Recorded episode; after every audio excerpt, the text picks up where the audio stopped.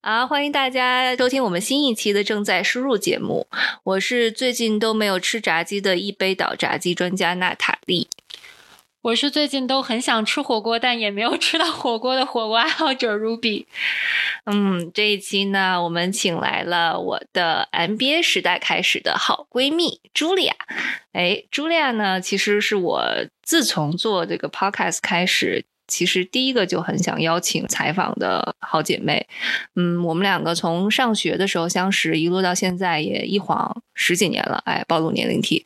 但是呢，我为什么会在这一期这个职场小姐姐的培养日志里面想要请茱莉亚来聊聊？主要是因为我认为在同龄的女性 professional 这个呃专业的。同龄人里面，我认为茱莉亚在毕业之后，其实嗯，职业上一直都发展的顺风顺水。然后每次我们两个打电话的时候聊天，我总会哎得到很多，就是在聊天过程中说，哎，他经历的一些事情，其实我在虽然遥远的大洋彼岸，我也很能感同身受，然后也遇到了很多类似的坑和类似的点，所以我觉得其实。也想借这个机会，然后找他一起来聊一聊这个职业发展历程中的很多事情和他的感想吧。那也看看能不能在这个过程中给我们背景相似或者是差不多经历的一些一些职业女性啊，打开一个从别的角度看一看这个职业发展的这么一扇窗户。那我们先邀请朱莉亚来给大家自我介绍一下。Hello，大家好，我是和娜塔莉一起睡过地板，一起抄过作业，甚至一起搭讪过帅哥的好闺蜜茱莉亚。今天很高兴 能够做客娜塔莉和 Ruby 的节目，和大家一起聊一聊女性职场那些事儿。哎，对，那嗯，朱莉亚这样子，那个我记得你是天津人嘛，然后呢，在 MBA 之前，其实。啊，你在从小成长的过程中，你是一个怎么样的小朋友呢？哎呀，这个其实说实话，这个和土生土长的咱们这一代八零后啊，或者是九零九零初一点的孩子是差不多的轨迹。嗯，小的时候呢，就是父母就是比较注重你的教育，对吧？一直就是让你去好好学习，然后考上好大学。啊，然后再找到好工作，就是按部就班的这么一种。然后我的印象中呢，我的家庭，嗯，家教比较严，特别是我的父亲对我从小呢，就其实基本上我有时候会觉得他像男生一样在培养我，然后强调要去独立，要有竞争意识。然后他特别擅长的一件事儿，我觉得就是制造，呃，用现在流行的话来说是 peer pressure。他特别经常就会讲这个，在某些方面，你看啊，谁谁谁家的谁谁谁，然后就是会给你制造一些呃，在同龄人里面呃有一些假想敌吧，其实让你去更好的去提高你自己啊，更加的更多的去进步。这个我觉得嗯是我印象中比较深的，所以我小的时候其实蛮怕我爸爸的。经常就是考试要是考不好，或者是 怎么怎么样，对吧？就是回来可能就会，哎，没到那种程度，就是会做一番心理建设，要去怎么想。其实这个就有有点像，可能未来你要在职场中或哪去解释这个项目为什么进展不顺利，就是去解释为什么这考试我没考好。嗯，走路回家路上就已经想好了一顿说辞，然后呢练了两遍，回家见你爸张口就可以来的地步。没错，所以我我觉得这个其实好处啊，就是除了这之外，好处是第一呢，他培养了我这个心态特别的强大，对吧？他他总是这种会有压力嘛，他心态就很强大。然后呢，呃，抗挫能力比较强，因为他总是拿假想敌来时不时的打击一下你。呃，第三个呢，就刚才讲的，可能你从小就慢慢在培养你这种 诡辩的口才，就所谓不管考成什么样都能力挽狂澜。是的，是的，是的，就是逻辑思维以及这个去去解释的能力，这个我觉得是是印象比较深的吧。但是总结来说，其实呃没什么没什么和其他的这个在中国成长起来的这一代没什么特别的不一样，除了就是嗯。独立竞争，因为因为本身咱们是女性嘛，对吧？可能我不知道，不是可能不是所有的家庭都会，啊，像像我父亲这么去啊培养我像男生一样，对吧？给了这么多这个强调你要你要独立，然后你要有竞争意识，嗯，这种这种思维吧。真的是，而且我特别同意你，我真的觉得就是咱们这代中国小孩的父母，对于记别人家孩子的全姓和全名都无比的有记忆力，你知道吗？我爹也是，就是小学时候我们班的学习好的那几个男生女生的名字，我觉得他真的是能记十好几年、二十年，一直到我大学毕业工作了好久好久，他还经常会问我，哎，那个谁谁谁最近在干嘛呀？在做什么工作呀？哪个城市呀？结婚了没呀？就觉得。哇，你爹，你爹感觉比我爹还要厉害，连后续这是一终生假想。我跟你讲，终身叫什么？一一一次一次那个记忆，终身 follow up，你知道吗？你就跟你爹说谁谁谁是谁啊？我不记得我这个人。对你发明的这个人吧，我并没有和他做同学。对，嗯，哎，那说到咱俩上 MBA 的时候啊，我记得你看 MBA。呃，因为这个特殊的这个 program，我觉得大家进去之后都是一顿打的鸡血一样的心态，对吧？大家都是哎摩拳擦掌，说我要恨不得进去第一天就我要开始 network 呀，找工作呀。有很多同学是要想进投行的，有很多同学想进咨询，然后呢，还有不同不呃，就是各种不同职业道路都汇总到一起的人来，然后想要再往下一步发展。那那个时候，你你念 MBA 的时候，你觉得自己大概是一个怎么样的心态？然后，嗯，你又是毕业之后怎么找到了后来的第一份工作？然后当时是怎么考虑的呢？嗯，这个其实我今天也来揭秘一下，我之前可能没有跟很多的朋友同学说过，嗯，因为咱俩室友，你可能有感触。我其实去上 MBA 的时候，我的心态相对比较平和。嗯，当然到那儿也有感受到所谓的这种，对吧？大家都是挺打鸡血的，挺这个挺竞争，其实也蛮激烈的，对吧？大家都在找工作啊，找实习。那我这个去的这种心态呢，主要是因为在之前读完毕业之前，我的身体呢有一些小的呃不适，我其实是做了一个小手术，恢复之后才去美国读了 MBA。然后呢，这段经历其实让我在二十多岁的时候有过一个挺深的思考，就是觉得啊，无论做什么，你的身体健康是你的底层基建，就是一定要把身体去保养好，然后不要让自己呃有过大的精神压力，因为精神压力可能也会造成你身体的这种不舒服。精神压力以及要这个身体还是比较强壮，所以这个呢是我读 MBA 之前给我一个非常好的一个。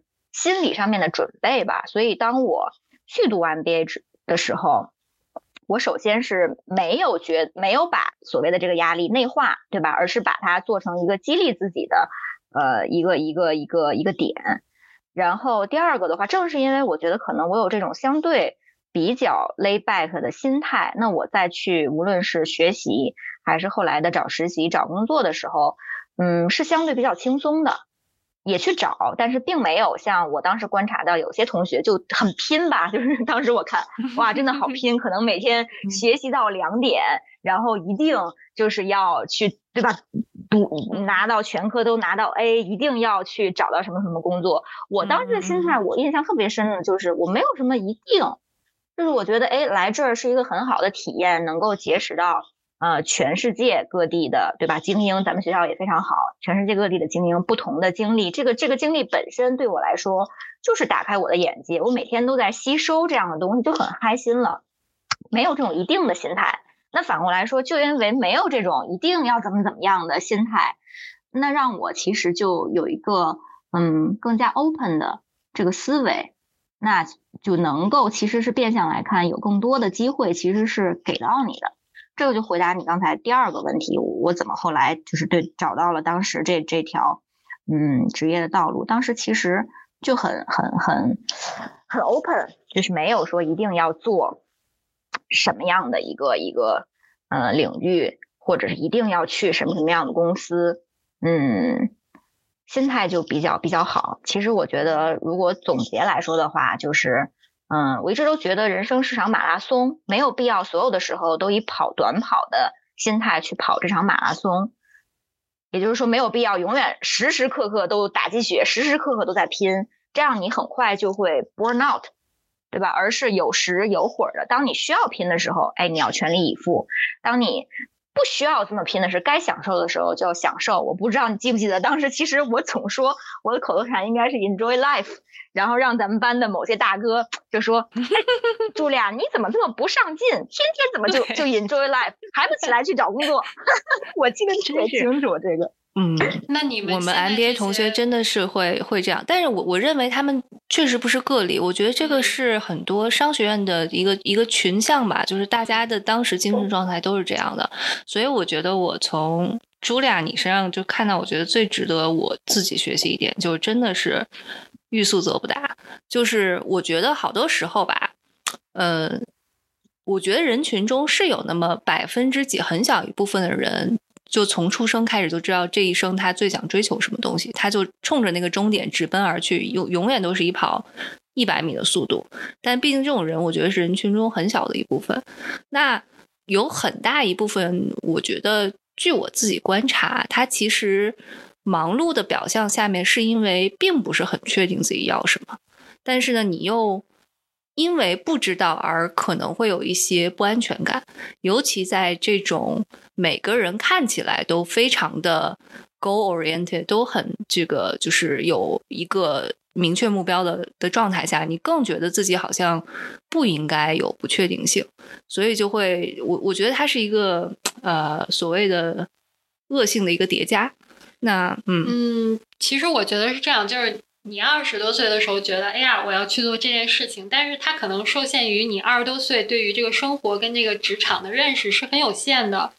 你有可能那个时候并没有看到一个事情的全貌，然后你觉得啊，我要去磕一个投行，然后你去了一个投行，欢天喜地的干了三年，结果 burn out，身体出现问题或者家庭出现问题，这个时候你开始重新 reset，你就说，哎，我好像 这个不应该是我人生的目标。我觉得大家在。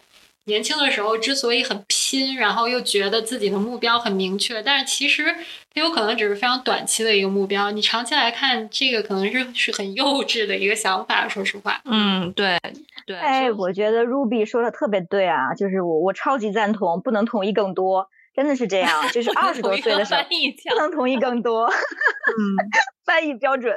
嗯，就是刚才 Ruby 讲的，就是你二十多岁的时候，你很容易被其他人的观点或者社会上影响，比如说你会对吧，寻求一些光鲜的履历，这个其实都是外在的，然后你就去做了。但是它因为受限于你当时的你的经历、你的格局、你的见识，嗯，可能不一定。是你真正人生中你的这个激情所在，所以回到你的问题，这个当时我找工作的时候，其实我就没限定，我就没说啊，我一定怎么怎么怎么样。但是我知道呢，是对自己的性格其实是比较了解的，就是大概自己知道，嗯，比较喜欢创新，我不喜欢每天做重复的工作，也比较喜欢挑战。所以当时我我找工作的时候，其实，嗯，就是看有机会能够让我去。嗯，比如说咨询性质的，去解决各种各样实际的商业问题，然后而且呢是不同领域的，不是说啊我我就一定要去做财务，我去一定要做运营，相反是有机会让你去到各个不同的这个这个领域去轮岗。所以当时我应该没挑具体的某家公司，但是我挑的就是这种能够给我去体验不同可能性的，从而在这个过程中找到自己的 fit，这个是我当时的一个标准，我记得。那就像刚才 Ruby 说的，那通过这样你二十多岁去试，其实你能知道，你能知道，你试完一段之后，马上就能知道我自己不喜欢什么，你就去排除了很多选项，或者是我不适合干什么，你就会排除一些选项，那留下了你在不停的这个 short list，对吧？不停的留，不停的去在这个过程中去校正你自己的一个 fit，那就到我现在，其实我就很坚定，也比较知道自己擅长什么，然后自己的这个。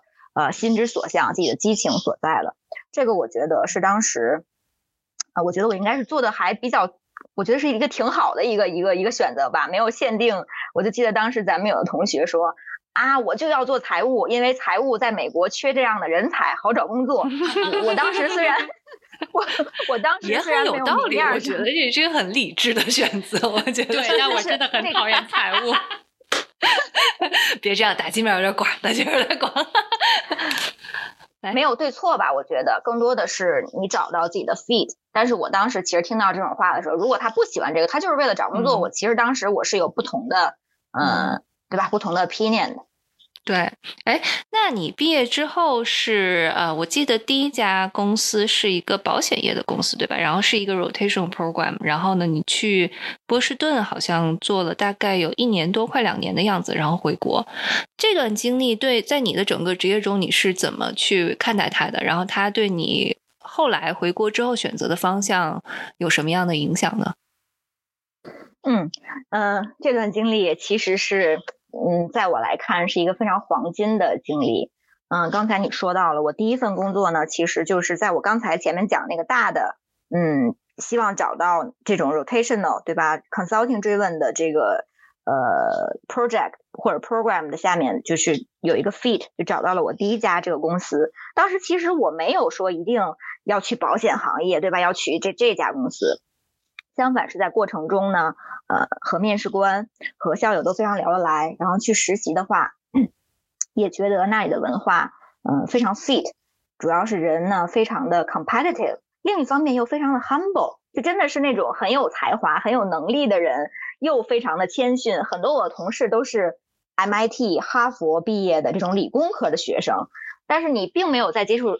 跟他们的接触过程中，觉得他们很高傲，或者是用用鼻鼻子去看人，这种就就很好的一个一个文化。那我这个项目本身呢，当时是非常有挑战性的，它是一个嗯两年的轮岗。那因为是 MBA，它会从北美啊顶级的 MBA 的毕业生里面会招大概一年可能四五十个人左右。两年的这个轮岗中呢，基本上你是需要去四个不同的这个。呃，国家不同的领域去领导四个不同的这个 assignments，然后每一个这个你的这个这个 assignment 这个这个轮岗结束之后呢，都要有一个呃评估。那评估呢，either 你就对吧合格，你就继续去做下一个轮岗。啊，另外呢，你就是不合格，那你就可能中途你就会被淘汰了。这是一个非常竞争非常激烈的一个一个一个项目。然后，因为你进去之后呢，就是要做 leader，你不是去 follow 的。他给你的这些这些项目都是说白了就疑难杂症，可能他常规的员工没有时间去，没有时间以及没有这个能力去挖这么深。那其实就非常有挑战性，每半年就是一个挑战。就是，所以你这两年都是在挑战中过程中的，而且我刚才讲了，因为是轮岗，它不一定是在美国本土。那我像我做这个四个轮岗，有有两个是在美国啊，一个是在爱尔兰，一个是在中国。所以它基本上，你除了要这个解决商业上的问题之外，也要解决这种不同国家的文化的这种背景环境都不一样。所以呢，难是难，但是因为我刚才讲了嘛，我的性格就是很喜欢挑战，喜欢做不同的东西。那对于我来说，这两年真的就是一个大开眼界吧，接触到了各个国家的人，甚至不同的这个这个这个大陆，嗯，非常不一样。哎，然后你有什么在这两年中你印象特别深刻？比如说你这四个 case 里面有哪一个让你觉得，哎呀？特别难忘的一个一个例子，尤其是像你说的，你在不同的国家、不同地域，然后身边的同事的文化背景又不一样，对吧？你在这些冲突中学到了一些什么样的东西呢？嗯嗯，要是说难忘啊，是第一个，因为第一个呢，我就应该是分到了这四个项目里面，就是技术含量最高的一个项目，是在 product，就当时保险里面的 product。嗯，做一个非常 specific 的，我记得当时是给这个美国的呃房屋房屋险，就是财险里面怎么去看给这个房屋这个顶子，给这个房屋定价，屋顶定价就很细，而且它是一个非常专业、专业含量非常高的。那我作为 MBA 这个背景，其实是有点通才，对吧？我当时第一个项目的同事呢，都是学精算统计的这种博士，很多都是 MIT、哈佛毕业的，所以当时我一进去，我就觉得这个这个就怕自己这个智商不够。这第一个项目，而且又是刚刚对吧进到这个项目里面，你肯定还是想做好。我觉得这个从就是从项目本身的这个难度，我觉得是四个里面嗯最大的。但是好处呢，是我当时遇到了一个特别好的老板。我第一天就跟他说了，我也非常的就是开诚布公吧。嗯，我这个老板叫 Jeff，我就跟他说，Jeff，look，你看我跟你你团队的这些这些就小伙伴们背景都不太一样，对吧？我是商科，我更多的是一种 soft，对吧？一些一些通通通性的。那你团队的都是这种学精算统计的，很很很专才类的。但是呢，我不一样的，在这个项目中是我有 leadership，对吧？我是我是这方面可能是我的强项。当然，我也会就是希望各位能够不吝赐教吧。我可能也会问一些非常基础、非常 junior 的问题，毕竟我不是这个这个领域的。所以我觉得，我就开始的时候就跟我老板建立了非常好的一个嗯一种 dynamic。他就很从第一天他就知道了，对吧？我不是这个背景的。他后来就很耐心的就给我 one on one，是保险行业的也好，或者是定价的，嗯也好。所以我觉得这一点，嗯，给其他的小伙伴们也是一个很好的 take away。You set expectation on day one，而且你要真诚、开诚布公。那每一个人其实看到了你这种，嗯，你首先非常的。对吧？对你自己诚实，know yourself。同时呢，你也很上进，你你希望有一个开放的心态去学习新的知识。那大家其实都是帮助你去成事儿的。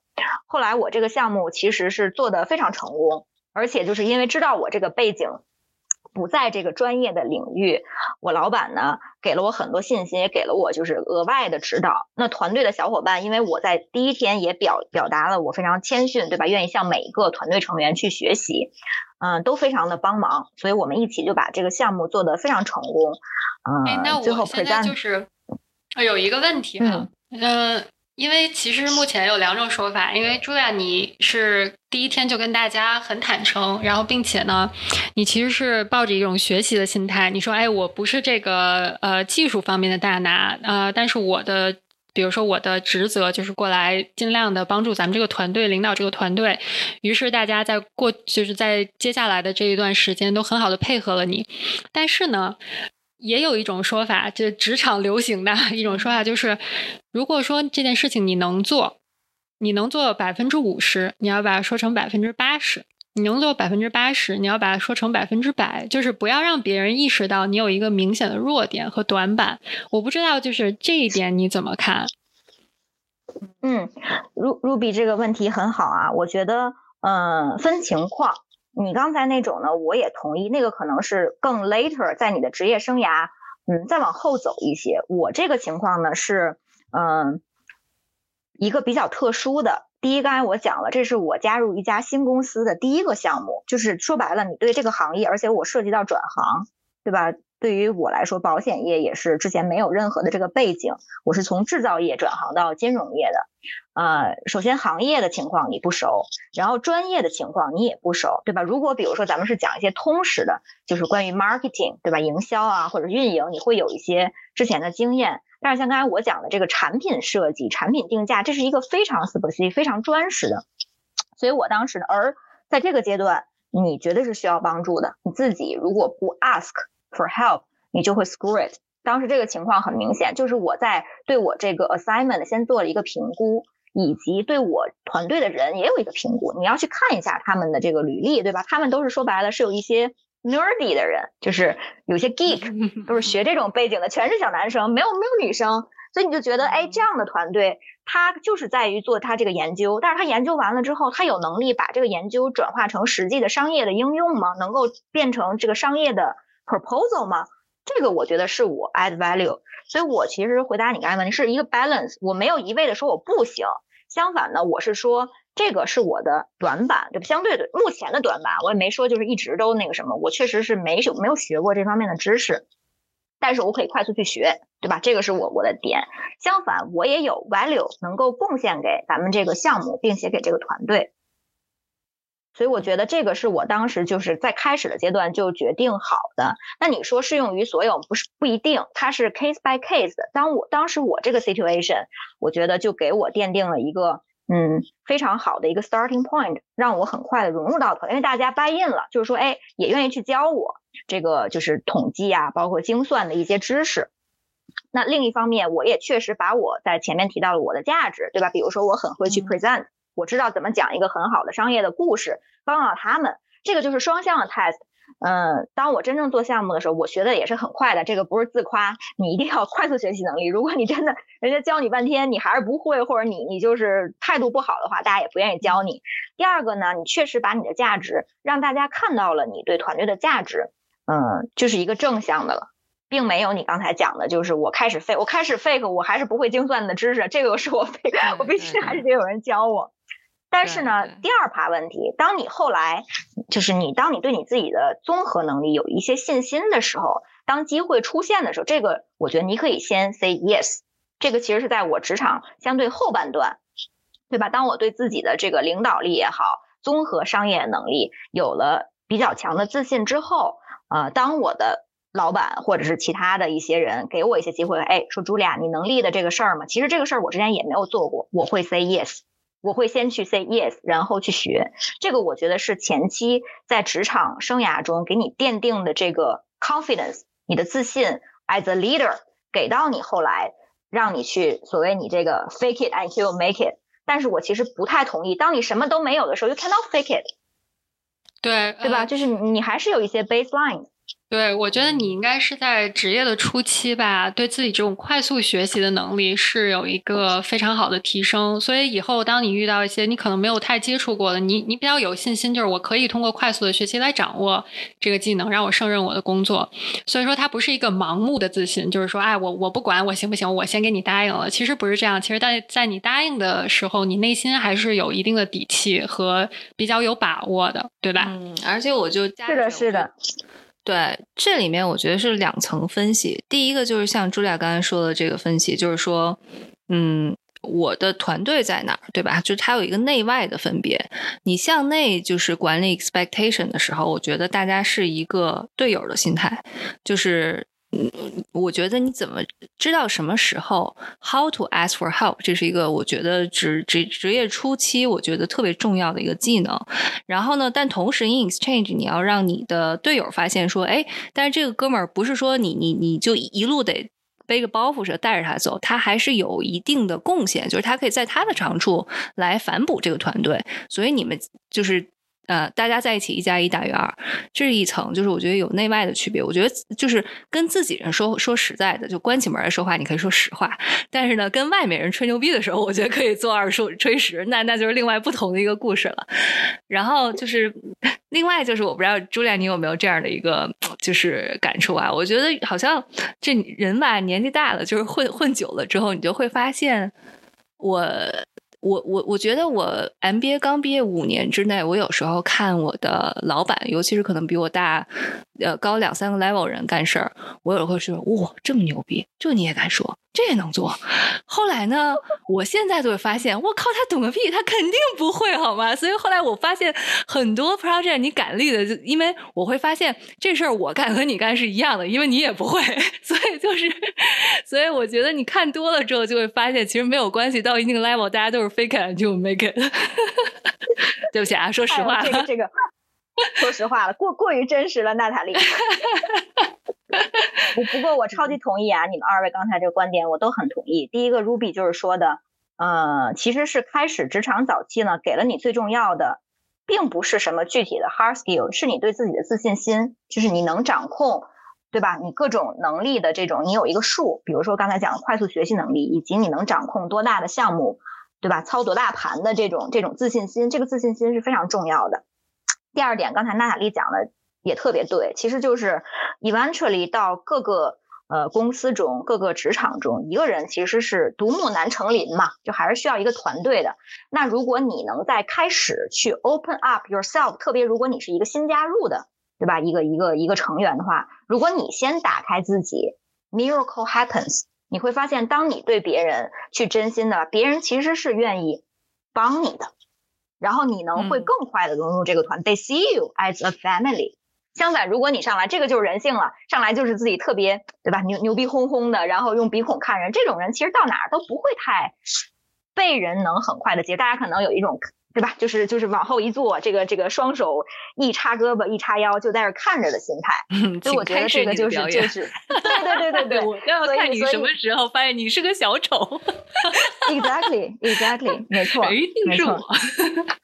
对，是，所以就是我觉得确实就团队内部，对吧？就是你怎么呃管理 expectation，建立信任，我觉得这真的是一门艺术。然后就是对 externally，可能又是另外的一个一个交流的学问。其实我感觉这个，呃，像刚才朱莉亚说的，他这个第一份工作，感觉呢，从面试、从实习开始到后来拿到 offer，然后跟后来这些团队的人合作，都是比较和谐和睦，就感觉大家好像是很契合的一个状态。其实我觉得，你不管是管理你的团队，或者说你向上 management 就 manage 你的老板，他有的时候主要是看你的老板和你的团队他是一个什么类型的。有些老板呢，他是属于那种。呃，我的目的就是把事情做成了，咱们俩只要以这个为目的，咱俩 align 了，然后你行不行，你都跟我说实话，这个事儿我不 judge 你，对吧？咱们俩把这事儿做了就行。嗯，有的老板呢，他可能不是这个风格，他有可能是那种，啊，我需要这个事情以一种非常理想的状态被完成，如果你在这个过程中让我感受到你这个不。不那个 competent，我可能会对我可能会对你，对我可能会对你这个整个的过程啊，包括乃至你的结果都有一定的疑义。所以我感觉呢，嗯，第一方面就是你确实要自己拥有很多呃很强的能力，可以让你胜任你的工作。然后或者说你确实要跟你的团队更坦诚、更开诚布公的去去沟通。但是有的时候可能也在于，我认为如果你进入了一个你。不适合你的团队，或者遇到了一个跟你挺不对付的老板，他也许你应该坐下来想一想，这个是不是我想要的？也许这个机会在我看来真的很好，但我觉得就像你刚才说的，这个有的时候找工作 跟找对象是一样的，不行，没有必要强求，对吗？但是我觉得这个说实在的，我也是在职业发展中期到后期慢慢就是意识到一个事儿，就是什么呢？你你有时候比如说遇到这种老板。你可能就是年轻的时候问我，我可能会觉得这是我的错，我要反省，我要怎么去迎合他做事情的方式和他想要的，就是这个这个形式。但是呢，到后期我就会觉得，你就承认吧，这个人是个傻子，对吧？就是咱俩就不适合，就算了。就是我我后来发会发会发现，就是说，其实呃，遇到你觉得。不对或者不 make sense 的事情，尤其我觉得职场女性，你就是得站起来硬面刚，呃，就就正面刚他，要不然他就会觉得你是个软柿子。就反正我怎么着提无理要求你都能做得到，但是我就觉得有时候真的是保护自己，就是怎么着能 say no，其实也是一个呃挺大的一个学问，嗯，但是哎，你我我嗯。嗯，你说，我补充一点啊，刚才娜塔莉说的特别对，还有 Ruby，我刚才因为咱们讲到了求职面试嘛，对于我来说，面试从来都是双向的，绝对不是他只面试我，我要面试我的老板，这是最重要的，就是你你一份工作开心不开心，以及你能取得多大的成就，和你的这个 line manager，我觉得是影响最大的。如果他是你的 advocate，就是会帮你，对吧？或者甚至你的 mentor，帮你去，无论是这个。培养你、提携你，还是给你更多的机会，或者是对吧？反过来，那你就是 every day is nightmare，每天都是噩梦。如果是有那种就是看你不顺眼、给你穿小鞋的老板，所以其实面试的时候，哪怕不是面试，在你这个非常早期的加入一个新职场或者一个新团队早期的时候，其实你能很快的感觉出来，你和你的老板有没有这个 chemistry，或者是对吧？就是 core value 的。嗯，所以就像 Ruby 说的，如果你发现方向不对，早掉头，就是没有必要去 suffer。Eventually 回到我开始说的，这个工作只是 part of life，对吧？没有必要让自己天天这么难受着去迎合一个，嗯，跟你的价值观或者是跟你的这种，呃，各方面都不匹配的一个老板以及一个岗位。所以我觉得这个还是很重要的。对，所以我觉得，嗯，在美国这些年工作的感触是，我觉得大部分情况下，呃，美国文化长大的人还是比较能 appreciate，你就开门见山，有啥说啥。我感觉他们对于什么这种厚黑学啊和权谋的研究，真是不如咱老钟。他可能顶多能往后想一步，但是第二步他就不太行了。所以我觉得还是相对比较容易 manage 的。嗯，然后我觉得就是我遇到的印象比较深刻的好。好，让我觉得是好老板的，都是在你你做的时候，他当时会给你一些 minimal 指导，让确保你在对的方向。但是做完了之后呢，他会说：“哎，就是我给你讲一讲方法论啊，就是你觉得就是这个方法能不能让它更快，或者这个方法能不能让它更更有效？”所以我就是会非常的呃感谢那些就是事情完了之后能帮我复盘一下，然后告诉我下次如何能做得更快更好的人。啊，哎，这我插一句啊，娜塔莉，这个我觉得也是我挺想分享给啊所有听这期节目的这个咱们职场的这些女性吧。你刚才讲的复盘特别特别重要。但是呢，如果你能更进一步，复盘是一个习惯。你你说的是老板给你复盘，对吧？或者是让你，其实你这个复盘是可以 ask，你可以去 ask for feedback。因为有的老板他本身有这个习惯，或者他本身忙啊，他或者没这个习惯。这个东西就是，如果你自己很关心你自己的成长，复盘是一个一定要做的。就无论你是成功了还是失败了，然后如果你想取得别人的一些呃反馈以及别人的一些意见，你可以 ask for it。就像刚才咱们开始说的，我在我的职场第一份经历中，其实我是 ask for ask for help。那对于复盘来讲，也是你也可以 ask for feedback。这个东西一定要掌握在自己手里，be proactive。真是，我我其实刚才想要把这个就是话题转的方向是什么呢？就是我觉得我观察就是北美这边的工作环境，我觉得是相对比较的直白的，就是我觉得大家会单纯一点，嗯，就是大家比较。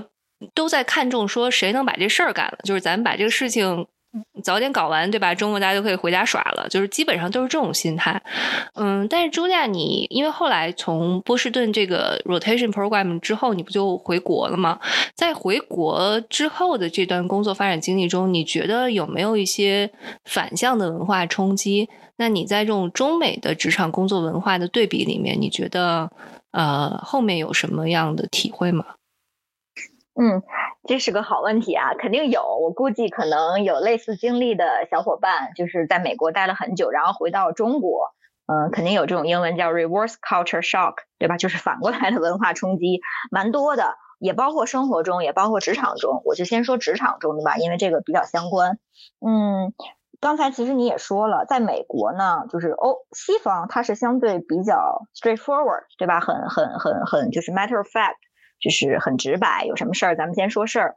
但是中国人呢，因为咱们的这个历史和咱们这种儒家文化的影响，其实是比较强调中庸的，对吧？就是不愿意去，嗯，有的时候话不会说的这么直白，而且呢，对于大部分人来说，他其实不太愿意去公开的。啊，发声，特别是反对的声音，对吧？就是公开的反对某种这个这个这个这个观点，特别如果这个观点是上级的老板的，有也有这种很很很流行的说法，对吧？咱们中国人都知道叫枪打出头鸟，嗯，然后呢，也不喜欢正面冲突。对不对？就是如果这个这个各各种就是不发生，更不喜欢冲突。那如果有冲突呢？其实也是就私下，对吧？可能会说一下以和为贵。这个我觉得这就是两种文化之间的差异，没有对错，也没有好坏，嗯，都是基于各自的长期的历史、长期的这个进化这而来的。那反映到咱们职场人呢？其实我在中美啊这两种不同的大的这种呃国家文化中处理问题的方式，嗯是有不同的。就是你肯定因为如果你想解决问题，想把这个项目想把一个事儿干好的话，你不能只一味坚持你自己的，而而不在乎你的合作方，对吧？所以回到中国呢，其实我有的时候，嗯。比如说很很经常的一个场景，给你们的一个例子，在美国可能经常有这个 team meeting，对吧？你你问什么 opinion，你就你就问了，对吧？你谁谁谁什么，大家也就说了。但是在中国呢，有的时候，那因为 team meeting 它可能有有有好几个人，对吧？甚至有是十十好几个人，每个人的关系可能都对吧？都是比较错综复杂，他不一定会愿意在这种 team meeting 上发言。那如果作为老板，你一味的去 push，对吧？或者是甚至 co core pick up 一些人的话。他们其实是很不舒服的，我就有过这样的 feedback，就是我的下属在玩完会告诉我，可能我不太喜欢你在这种人很多的情况下 call core 我。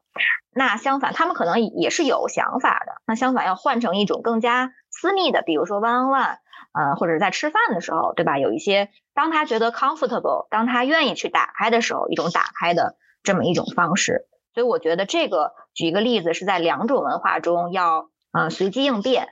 对吧？以以解决问题为大的目标去，呃，在这两 navigate through the system 吧。嗯，所以其实，嗯，听起来就是你在呃，manage，比如说你的团队里面的成员的时候，其实有时候更多的是需要你主动去 reach out，然后去询问他们的看法和意见，而更多的是私下的这种情况，而不是说开会的时候大家反而不是那么踊跃的公开发言，对吧？是的，是的，这点是非常非常非常就是明显的，因为在美国我也工作了蛮久，也自己也做过，对吧？也也做过下面的这个员工，也有老板，然后也也也带过团队，在中国也是一样。中国最明显的一个例子就是，我很少有员工会 knock my door，even my door is always open。就真的一定是，哪怕我觉得我就在那等着，我经常跟团队说，my door，我的门，我办公室的门永远是开着的。你那他们不需要怎么就是那他们比如说私下是怎么向你表达对一个就是这个 project 这么干行不行的看法？他是发邮件还是钉钉？首先是 no no no 都不是。首先这个事儿主动权要在我。刚才我讲了，他们因为这因为这个，我觉得就是呃微信呢就更少了，基本就没有。他们因为刚才讲了，中国人骨子里可能就是。我不知道是怕呀，还是那种就就是老板嘛，老板就是权威，他一般呢不会来给你提一个就是怎么讲特别颠覆性的反对意见，这个就需要你作为老板，你的情商要很高，你的观察能力要很强，就你在提某些方，你要观察的不是大家嘴上就说什么，而是他们的面部表情，他们的 body language。他们的一些对吧，就做是怎么做的，以及你要读懂，其实是能读懂一些他们的想法的。那如果你读懂了一些，可能有不同的声音，他只是没有在会上公开的发生的话，这个时候我就会主动的去对吧，或者 grab a coffee 对吧，喝个咖啡，吃个饭，或者到我办公室来聊一聊，这种方式去问你是不是有别的想法，然后我会鼓励他们，没有对错对吧？就是可能你你知道的一些细节的情况会比我知道的还多，我想听你的这个意见。就一定是作为老板要主动的，这个我觉得是中美文化非常大的一个区别。就是美国人以及西方人，他们都很主动，对吧？就看到问题就是该问问，该解决解决。中国人是更多的就是老板不找我，我就不找老板，嗯，对吧？除非万不得已了，这个事儿一定要怎么怎么，这种情况很少。在我的观察中，就是我的下属，嗯。特别是我刚接吧，刚接刚回到中国，刚在中国团基本就没有。但是后来呢，我会把一些西方比较好的管理理念，我会输入到了团队中。比如说这种对吧，所谓的 skip level 的这种 mentor 这种这种指导，我会鼓励他们来敲我的门。有问题，我永远都是会 I'm here to help，对吧？作为老板的他的他的这个这个这个定位，不是我老板去做所有的事儿，相反是带团队，然后让团队的每一个成员都能成长。然后让他们去有一个最大的、最大化的发展，这个我觉得是慢慢我慢慢把这种管理理念运用到我的团队中，当然会好转。就是现在我的团队他们会呃敲我的门会更多，有的时候有些员工比较上进的话，他也会来找我，想跟我玩玩。这个我觉得是一些呃比较好的管理理念可以引进到中国的。真是，所以随着时间的积累，他们和你共事的经验越来越长，对你的信任感逐渐的增加，他们可能会越来越开放，有些事情也都更好聊了。我觉得，所以这可能是你把，呃，美国比较 open 的一个一个就是企业文化，慢慢的引进到现在的这个公司当中。但是你刚才说的这点，我确实觉得很有意思，就是我在。美国很多时候开会的时候，最担心是抢不到话说，真的是太拼了。这些人，其实我觉得这个吧，还是一个文化背景的差异。就你有没有这种经历？比如说，你开一个行业的线上 seminar，嗯，二百、三百个人在 Zoom 上面，嗯，有些人就会浪费所有人的时间，问一些特别蠢的问题，但他觉得没问题，他就觉得无所谓啊。你们一个人浪费一分钟，但是我得到了我想要的。但是中国人是绝对不会做这些事情，他就觉得我不能耽误这二百三百个人的时间，就是 greater good 永远是中国人追求的这个终极的目标。我觉得，但是我觉得美国人的脸皮就好像真的是长在另外一边，就他会觉得，假设这个会上有十个人，九个人都发言了，我没有发言，我是不能接受这样的，你知道吗？我必须 废话，就要不然我就挂不了这个电话。然后包括就像你说的，他们对待我觉得不同意的事情也还挺有艺术的。就他不是说也就正面站起来第一句话就开始跟你刚，他肯定会 condition。就比如说这个人他是中阶或者比较低级的员工，但是我对这个事儿呢不同意，他跟起来就说啊，你们肯定是知道的比我多，你们在这个项目上这么久了，对吧？然后谁谁谁干过什么什么事儿，先把所有人都夸一遍。然后但是我觉得这事儿很傻逼，因为什么什么什么，就我觉得这套话术也是特别有趣，就是你会就觉得他们讲话真的很有意思。一开始肯定都是先褒后贬，然后都把每个人夸像花儿一样，然后但是这个事儿是个狗屎，然后就这样说。我我我觉得其实就是东方西方的这个工作的模式吧，都有好处和都有不好的地方。不好的地方就美国这个不好的也也也很明显啊，就是大家十个人说十句话，只有半句话是有用的，然后九句半都是浪费时间。就是，然后每次开会都是先预约了半个小时，然后最后到第二十五分钟说：“哎，咱们来说一下这个事儿吧。”怎么感觉越扯越远了？就会觉得都在干嘛？对，我觉得就是主要像朱莉亚说的，呃，主要他作为作为一个团队的 leader，他的想法是我怎么能让这个团队最高效的完成我们现在手上必须要完成的任务，而不是说，哎呀，我要让我自己舒服啊，每个人都舒服啊，还是怎么样？其实你是一个目的导向的，对吧？我觉得有的时候，如果你不是一个 manager，你作为一个团队的成员，有的时候你可能也要想，我怎么让这个团队的这个利益和我的这个效率最大化。这个是我的目标，对吗？如果我觉得在这个时候我要站出来，可能跟我老板聊一聊，那我可能也要去。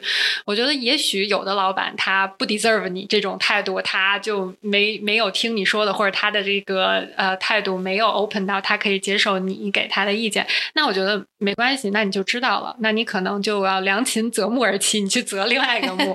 我觉得其实，在我们做。我们不是 manager，我们作为团队的一员，或者我们在作为被领导的人，我们的时间也是很宝贵的。你千万不要在一个不好的、对你无益的地方浪费太多的时间。有的时候早点发现这个不适合你或者不好，然后赶紧换到下一个，反而比你在一个地方一直耗着，好像觉得哎呀，我的目的就是要在这个地方长久的工作下去，我可能比这样的。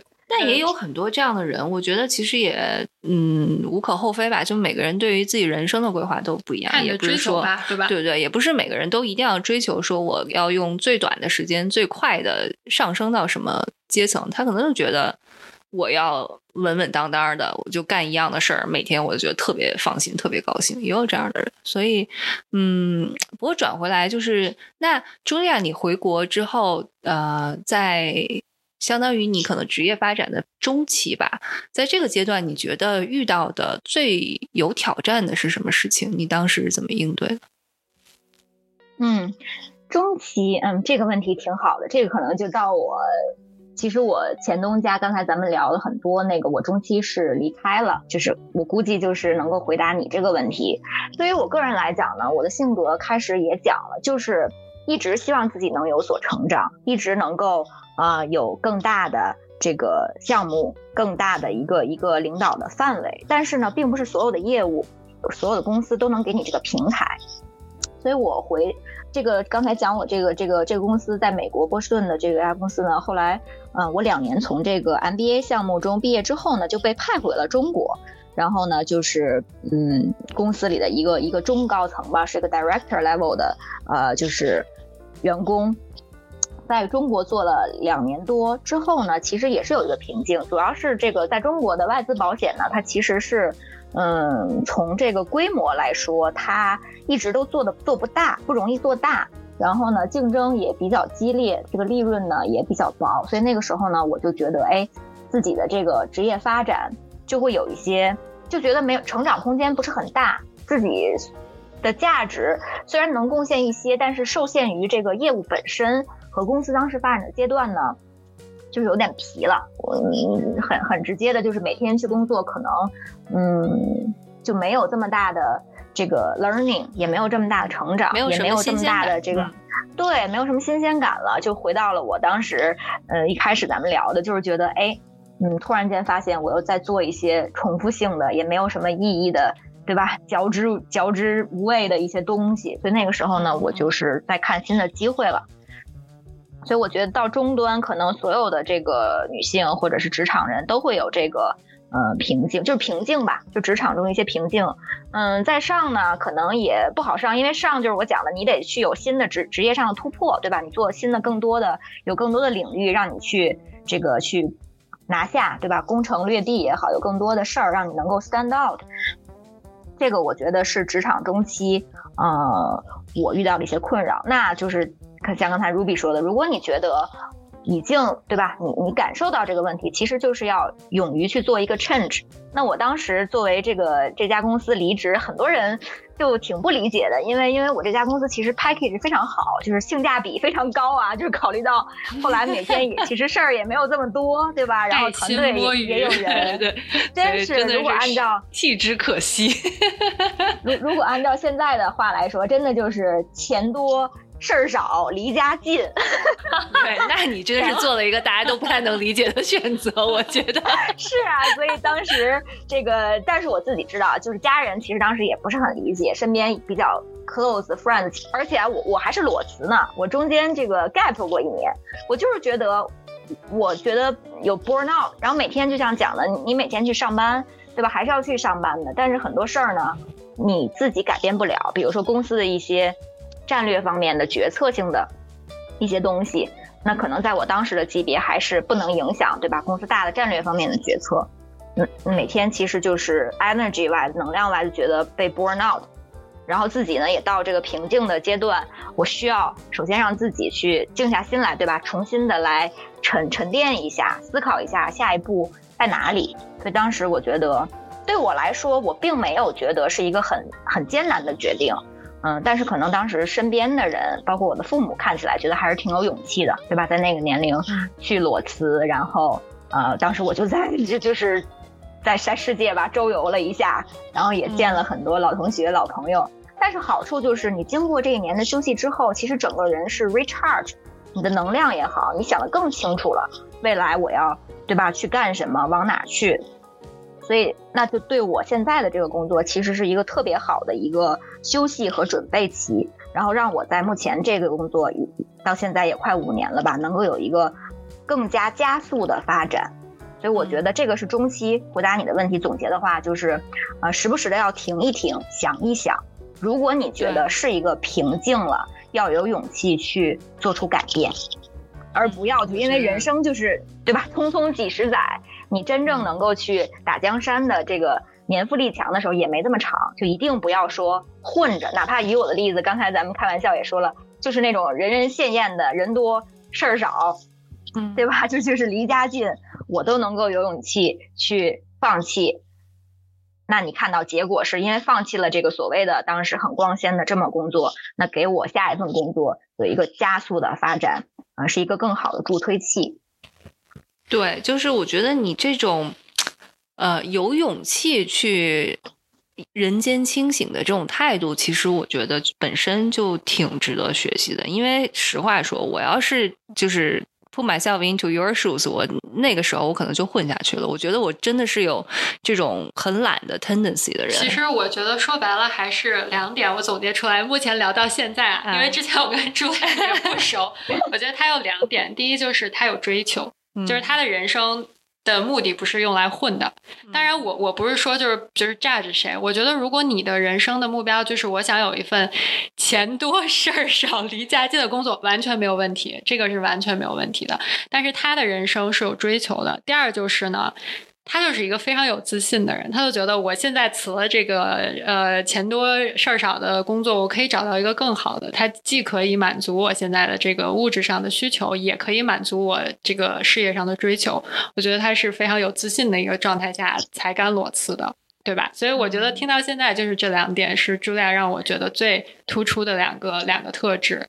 嗯，哎呀，感感谢 Ruby 啊，我我我跟 Ruby 其实才第一次。大型网友见面会，感觉你这个总结的 特别精准到位，也有一些这个嗯受之有愧吧，感谢。没有没有没有，不过对，就是所以我想深挖一下这里面当时你的那个心路历程，因为我确实觉得呃自信，另外的一个我对他的反应就是破呃一个一翻译就是魄力嘛，就是你你怎么什么什么样的情况下能够审时度势，然后有魄力去告诉自己说，我现在职业我可以停下来，有一个节奏感，我休息一年再出发，还是能够就是找到。令我自己又觉得满意且有成就感的这样的一份新的工作，就其实当时，嗯，我们事后看来，就是都可以讲的非常云淡风轻，其实很顺遂，对吧？但是我相信你在那个当下，可能你也是经历了蛮长时间的思考和一些反复的一些自我的探索过程。所以你当时是怎么做做出这个决定的？因为我觉得对这个还真的是蛮好奇。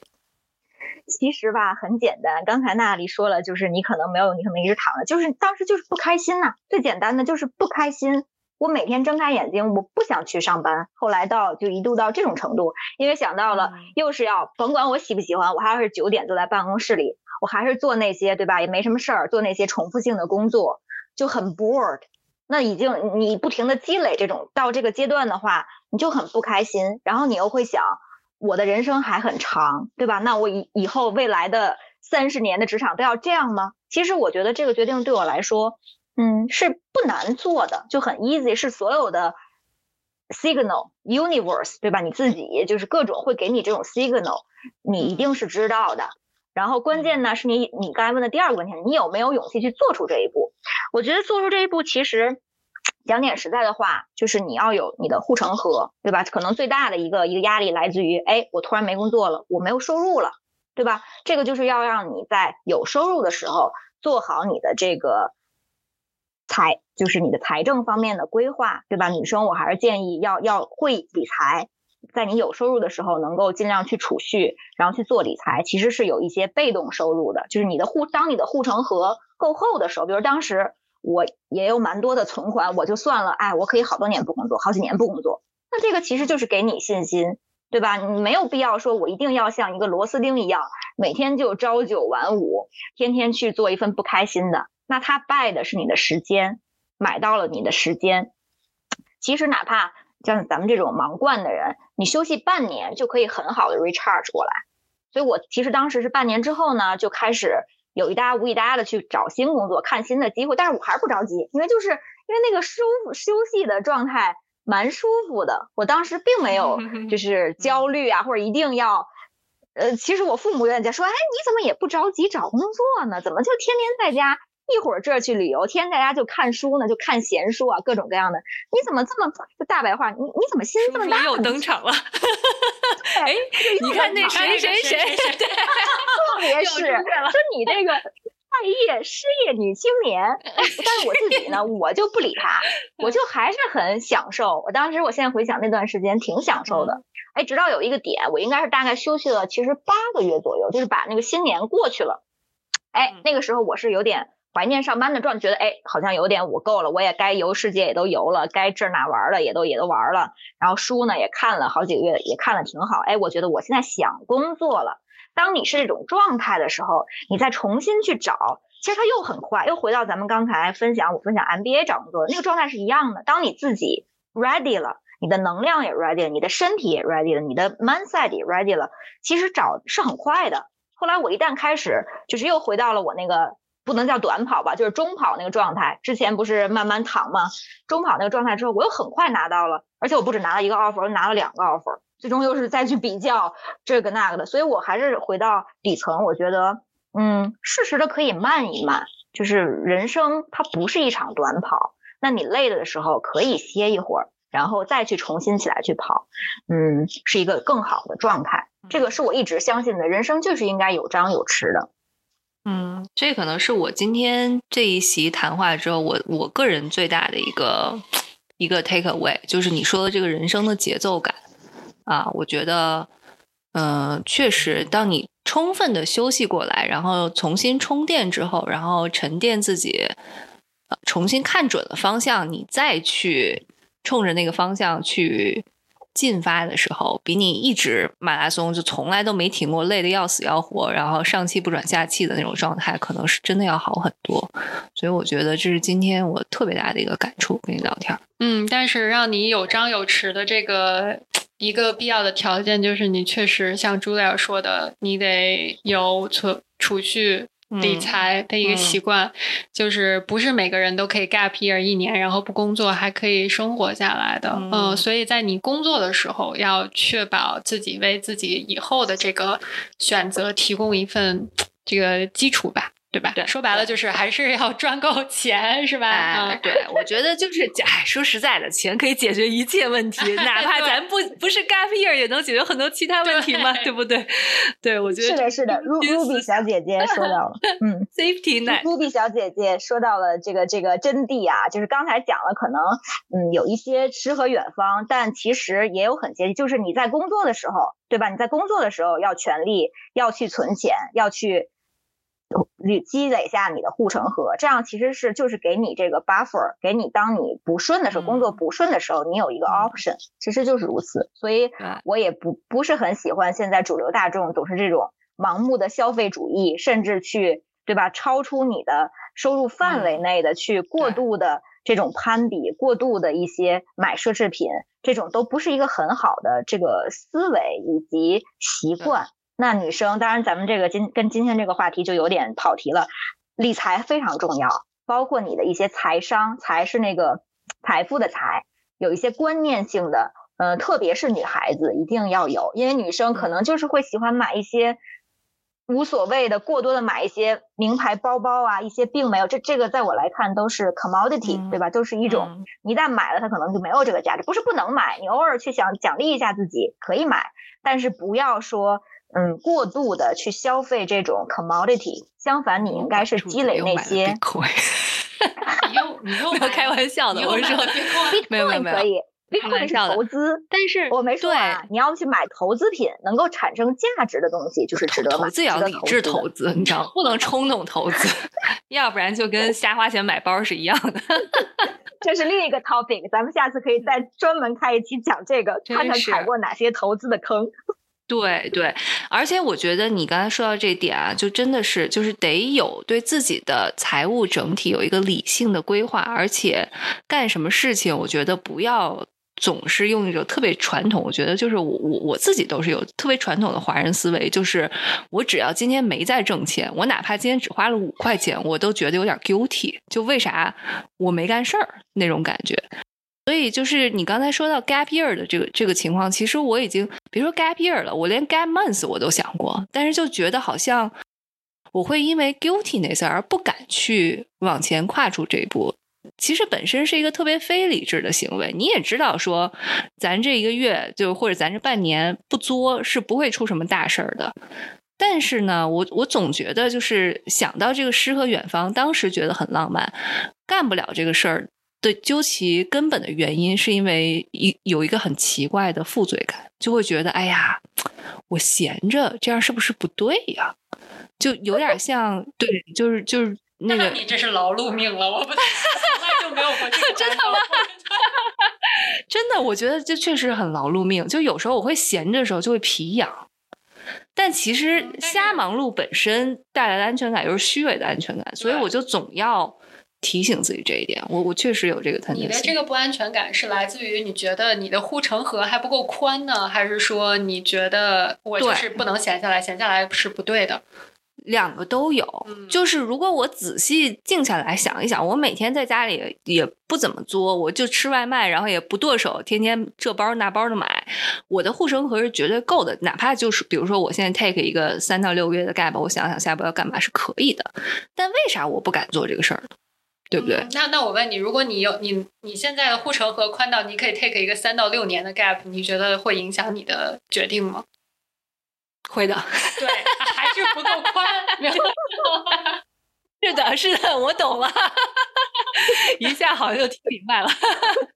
就是，嗯，所以啊，就是姐妹们，每个人啊，就是回家，咱们先就是做一个 soul searching 问题，就是护城河多宽算宽，每个人的丈量的尺度好像有点不一样。对，我就最宽到一个你自己能舒服的心态吧。啊而且我觉得，呃，就是中国人或者东方的思维呢，就是我的财源于我省下来的钱，嗯，或者是我攒下来的钱。嗯但其实呢，你的财富是来自于你赚到的钱。是的，就是你多赚钱比省多省钱要有用的多。嗯，是呀，对，所以呢，其实我感觉，呃，我遇到了很多人，特别是年纪可能稍微比我大一点，他们的想法就是我要存钱、存钱、存钱。他他们到现在可能存了，我就假设哈，就是他们的账户里可能有五十万美元，嗯，但是这五十万他存银行里，你明白我的意思吗？啊啊啊！所以说我感觉应该是你存下来的钱呢，你要想办法让它去生钱，然后你的护城河就会宽的非常的快。啊，哎，这个我觉得真的，咱们可以再录一期。我觉得这个 Squarely 是一个 CFA 课程，来，我们来讨论一下。就是我我真是觉得跟 Ruby 小姐姐有一种，我真是觉得跟 Ruby 小姐姐有一种这个相见恨晚的感觉呀，真的是。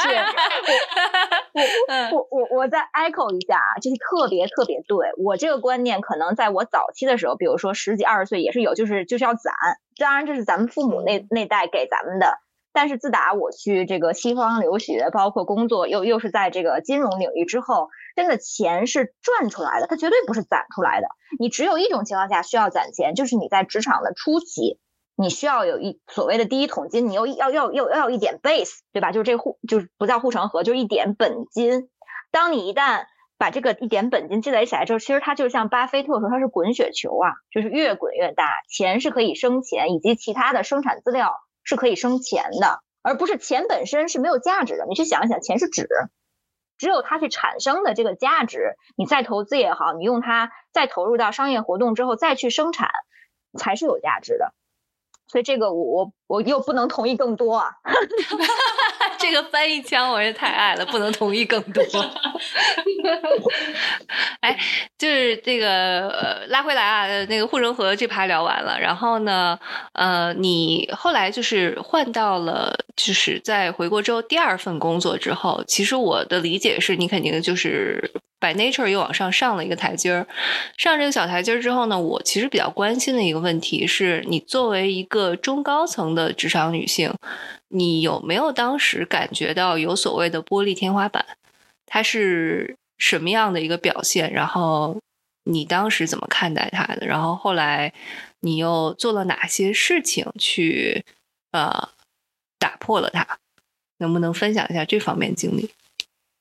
嗯，这个问题也特别好啊。就是我换到第二份工作之后呢，嗯，就是我现在的这个东家吧，嗯，开始肯定也是会。嗯，在前一两年吧，你肯定也是要去证明自己的阶段，对吧？因为毕竟你又换到了一个新的平台，那所有的人，包括你的上级、你的下级、你的平级，其实都在观察你，你还是需要做出一些成绩来的。呃，这个前两年，所以我在新公司其实就工作的非常嗯努力吧，就是也没说什么，因为我们是那种。嗯，怎么讲？不是说固定的几点到几点是弹性工作，只要你把工作做完了，其实他不强调你坐班的。但是我经常会，甚至周末我也在工作。当时其实辛苦归辛苦，还是动力十足嘛，就是干劲儿非常足。第一个就是讲了，因为我休息了一年，我 fully recharge。第二个就是当时做的这些事情也很有意思。第二份就换到了这个消费金融公司，在中国头部的非常大，它也是一家这个呃全球的企业。总部在欧洲，呃，项目也非常多，而且又是做的偏这个互联网线上方面的一些工作，就是非常的有意思。然后呢，也每天不停的去成长，不停的学习，不停的带更大的项目，呃，所以就是呃比较享受。在前前两年也很挑战啊。至于玻璃天花板，这个其实是一直存在的。我觉得这个都不一定是在中国，甚至所有吧。我觉得西方、美国、欧洲也是一样的。特别是作为女性，你越往上爬，你肯定遇到的这个天花板会越难，这个 class ceiling 会越难。但是我觉得底层的话，其实是有一些东西是不变的，就是你一定要，呃，去 correct it。刚才我讲的第一点，就是你一定要在你的领域，你要有你的 know how，你要做出成绩来。这个其实是没有什么可说的，对吧？就是 you need to deliver。At the end of day，你得去 deliver 你的 task，甚至去 over deliver。这是 baseline。在这个 baseline 基础之上呢，其实就是如果你能把你给你分到的工作能够去。百分之百的 deliver，甚至是超出预期的去 deliver，你其实可以 ask for more，就是可以去要更多的项目，去做更更有挑战性，甚至就是这个幅度更大的，甚至是跨团队、跨国家的也是有可能的。这个就取决于你自己的这个对你的能力有多大自信，有能能操多大的盘。第二个，你有多去想去 grow yourself。在我来看，这个天花板存在，但是是可以，不是不可以被打破的。呃，那刚才讲的是这两点，其实是一个 hard 更偏向于你的工作本身，对吧？你需要需要去 deliver。那除了这些 hard skill 之外呢，嗯，其实也需要一些就是软性的 soft skills。这个我觉得作为女性的这个高管，她有一些独特的优势，我也想分享给嗯所有听这期的朋友，就是你可能会更有同理心，对吧？你毕竟如果都是男的这个高管团队的话。他其实就是雄性荷尔蒙有有些过剩，可能总会这个 fighting。那女性作为这个独特的，世界，是的，是的。其实其实你发现，嗯，exactly。那你女性呢？你是有这种柔和的力量，但并不是说你弱，这个一定要区别。其实你是一种以柔克刚、四两拨千斤的这么一种呃功效在那儿，所以这个是女性高管。一个一个优势，一个独特的优势。那除此之外呢？我觉得，嗯，其实我看来，女性有的时候能够带来更多的正能量给团队，因为女性天然的她就会有母性，对吧？她就有这种更博大一些的胸怀，在某些事儿上，所以她其实能够给团队，嗯，带来嗯正能量。特别是最近两年经济危机，那无论是经济危机加叠加疫情，各行各业其实都受影响还蛮大的。那这种正能量，特别是在危机中的正能量，是特别重要的一个品质。所以，就是总结这两点吧，一个是 hard skill，对吧？你的领域，你的工作本身，你一定要够，要变成你的领域的专家，能够操更大的盘，给团队来带来价值。另外一点呢，就是这个软性的一些素质以及情商吧，这个就是情商，你能够给这个整个的团队带来一种很好的平衡。我觉得这样慢慢的经过时间去锤炼，大家会看到你的价值。这个价值就包括刚才讲的你的硬性的价值和你的软性的价值。你自己就会觉得这个天花板在慢慢的被我不能说完全打破，在慢慢的往上推。那最终其实我觉得，嗯，咱们也不要总说打破天花板啊，这个是我个人的一个见解。因为我觉得现在社会中呢，无论是东方还是就是西方，总在有时会故意强调两性对立。就是这个东西非黑即白，对吧？要不就是我我男的 dominate，我这个女性我就要打破你们的这个 dominance。相反，在我来看，其实我觉得两性是可以 live in harmony，对吧？就是我们其实是互相需要的，无论是在生活中还是在职场中，那它其实是一个 balance。我刚才讲到了，就是一个 balance。如果能够和谐的去共处的话，其实从团队的这个。呃，effectiveness 对吧？它的有效性来说，其实是一个最大化。这个是我个人见解，就是一起把这个天花板，不能叫不不是不一定打破，对吧？不是和男性的这个高管或者领导人去对立，是和他们一起去共建一个嗯更好的职场也好，更好的世界也好。这个是我个人的一个观点。嗯，我觉得你的这个论调是非常。符合现实状况，而且我觉得又特别能跟就是就广大的女同胞一起共勉的，因为我觉得确实是啊，所谓的就是说打破，可能我觉得很多时候只是一个理想中的状态，就是哪怕我们随着能够走到高层去的，就是职业女性越来越多，我们一起往把它往上推一推，其实本身就是一个巨大的社会进步了，然后。我其实比较想听你聊聊的，就是在这个过程中，嗯，你有没有比如说能分享的一两个具体的例子？就比如说有没有在呃，你和其他的就是男性的 senior level 在同呃同时共事，或者尤其是比如有时候会解决一些冲突的过程当中，你是怎么看到自己的这个呃相对比较？能四两拨千斤的这种，就是情商在解决这些啊呃冲突的情形的时候，能起到一些比较比较正面的作用的，能不能举几个例子？可以，可以。这个这个，我有两个例子吧。这个可能是在我两个不同的这个职位的阶段。第一个呢，是我相对嗯还是就是 director level，还没有升到现在的这个 C suite。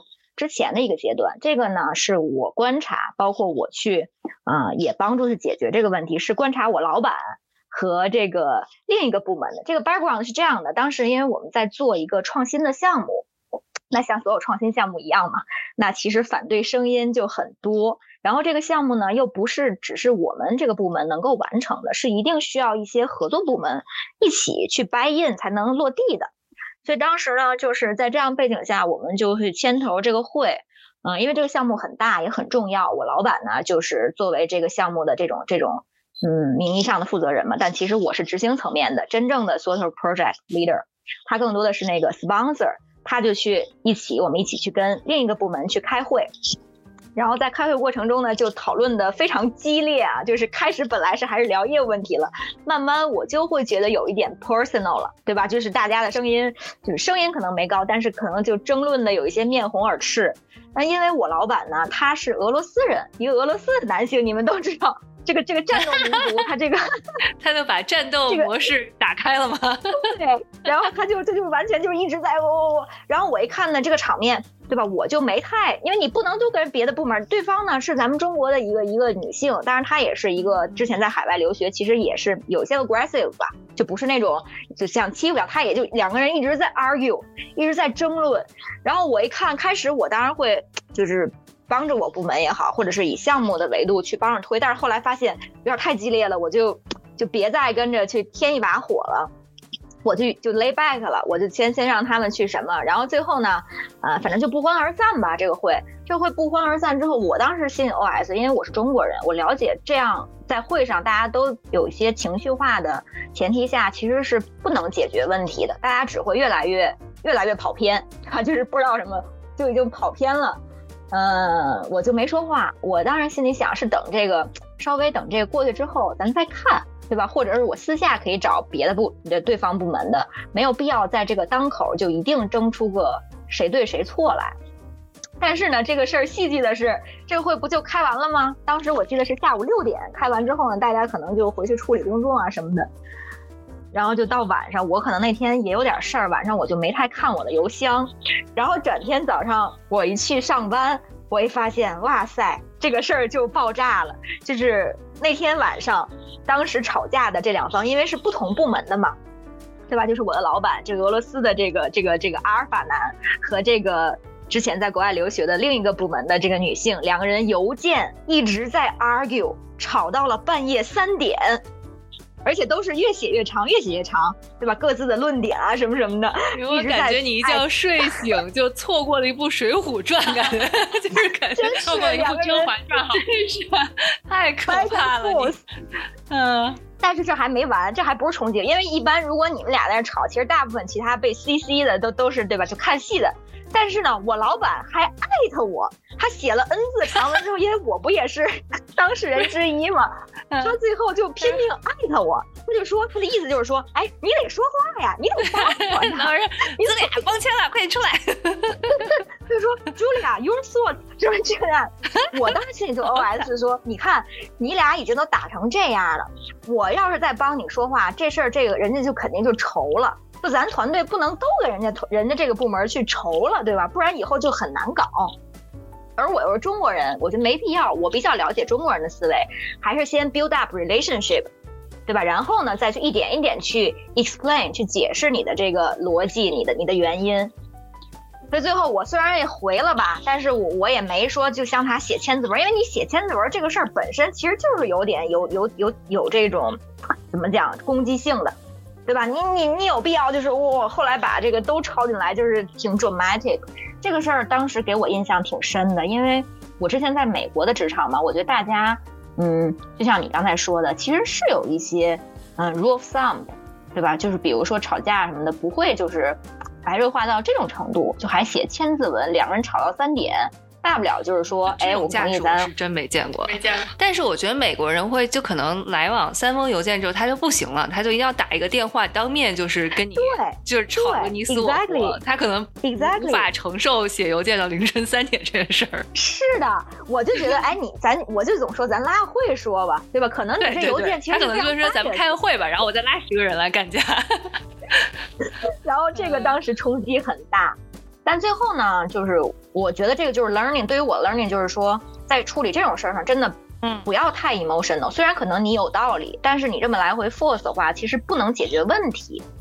还是回到我我开始那个论点，先停一停，对吧？然后呢，我之所以不参加战场，就是说，既然咱俩是搭班的，就一个唱白脸，一个唱红脸，没有必要都跟人家唱红脸。